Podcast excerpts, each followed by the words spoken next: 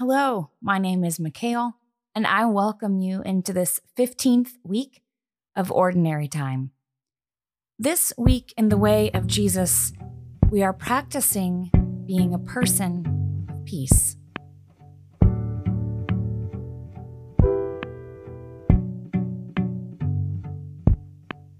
When I look into the face of my enemy, I see my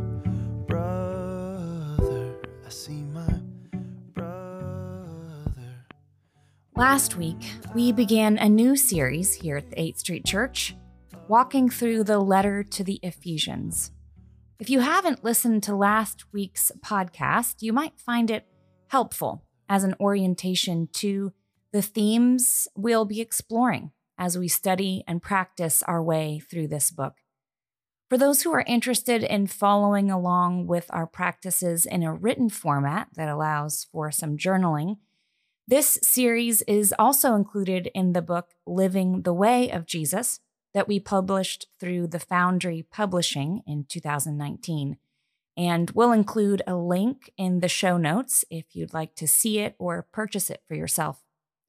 If you do follow along with the book, you'll find the Ephesians series on pages 49 through 56, and it's called Practicing Resurrection during the ordinary time of year A. And as always, if you have questions about the book, about these practices, or if you would like to share your own experiences, I would love to hear from you. You can find an email address in the show notes below as well. This week, our scripture comes from Ephesians chapter 2, verses 11 through 18, and I'll read for us out of the New Living Translation. Don't forget that you Gentiles used to be outsiders. You were called uncircumcised heathens by the Jews, who were proud of their circumcision, even though it affected only their bodies and not their hearts. In those days, you were living apart from Christ.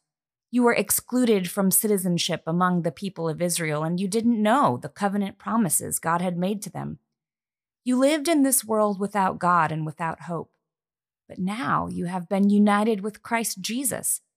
Once you were far away from God, but now you have been brought near to Him through the blood of Christ. For Christ Himself has brought peace to us. He united Jews and Gentiles into one people when, in his body on the cross, he broke down the wall of hostility that separated us. He did this by ending the system of law with its commandments and regulations. He made peace between Jews and Gentiles by creating in himself one new people from two groups. Together as one body, Christ reconciled both groups to God by means of his death on the cross, and our hostility toward each other was put to death. He brought this good news of peace to you, Gentiles who were far away from him, and peace to the Jews who were near.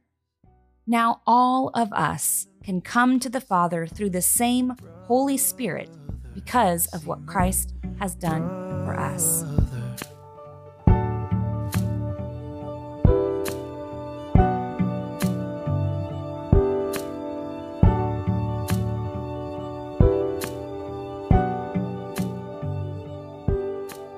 While the Jewish Gentile dynamics Paul talks about here might be hard for us to relate to, we certainly have our own walls of hostility today. The walls that divide us by political party, race, language, socioeconomic standing, and ideology are all too easy to build and maintain. In fact, it feels like our whole society only knows how to build and fortify walls to keep out those who disagree or are perceived to be a threat. And we have become entrenched, brittle, and deeply divided.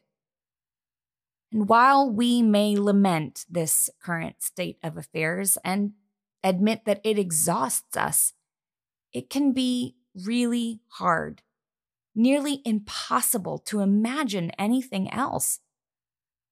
But with truth echoing through the millennia, the words of St. Paul remind us that there is a force greater than the hostility that keeps us apart. The peace of Christ breaks down these barriers of prejudice and distrust, and we are invited into this work of peacemaking as well. Earlier this week, I had a fascinating exchange on Facebook about our role our imagination plays in our ability to live the way of Jesus. And one friend's comment has been reverberating in my mind for days. She was wondering aloud what would happen if we could have God imagination to see one another as God sees us. Her words were this How radical would it be for us to use the gift of God imagination in our sacred relationships with all that's been created? Her question was rhetorical, but I think Paul gives us the answer.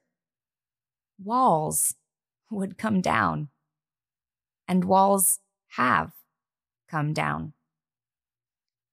All through Ephesians, we are invited into a maturity of understanding, conviction, and life in this way of Jesus, a way marked by resurrection. And we are invited not only to receive the work of the gospel, but to participate in it as well. And while the dividing walls of hostility are still in place all around us, we are invited to live into the truth that they are not necessary. And in fact, that they are harmful, and wrong. And so this week, we will consciously choose to live the reality that Jesus has created, and we will be persons of peace. This means we will intentionally look for, work toward, and celebrate peace everywhere we go. So if you overhear or are within a divisive conversation, consider how you can steer it toward peace. When you are offended, pray first that Jesus would bring you peace and enable you to bring that peace to others. In situations where you do not have a direct role, whether it's witnessing the barriers of hostility in your workplace, within your city, your nation, or around our globe, practice peacemaking by earnestly praying for peace among those who are more directly involved. But there's another element of being a person of peace that can feel more difficult. And that includes knowing when to say nothing and knowing when to speak. We have a lot of arguing and defending and name calling these days, but arguing, defending, and name calling those who we feel are in the wrong, that doesn't bring peace. But you know, maintaining niceness in the face of injustice or injury doesn't bring peace either. So, when you encounter any kind of hostility towards you or around you this week, I invite you to pause long enough to ask Jesus to help you know what it means to be a person of peace in this situation. I think it helps us to remember that there were times when Jesus himself had strong words to say to those who opposed him. But there were also many other times when Jesus himself was silent and let his actions do the talking. And we can be people of peace in both ways as well.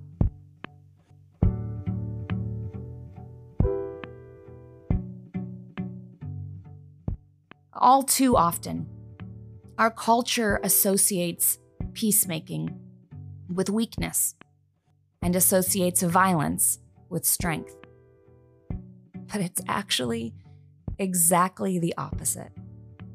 Being a person of peace requires an inner strength that is far greater than any act of violence can display.